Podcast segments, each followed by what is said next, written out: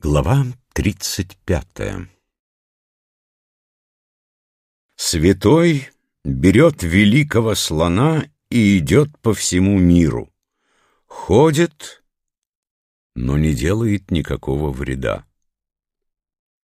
От удовольствия, спокойствия, тишины и величия дает ему миру пищу. Проходящий пришелец остановился. Когда он говорит о Тао, то как просты его слова.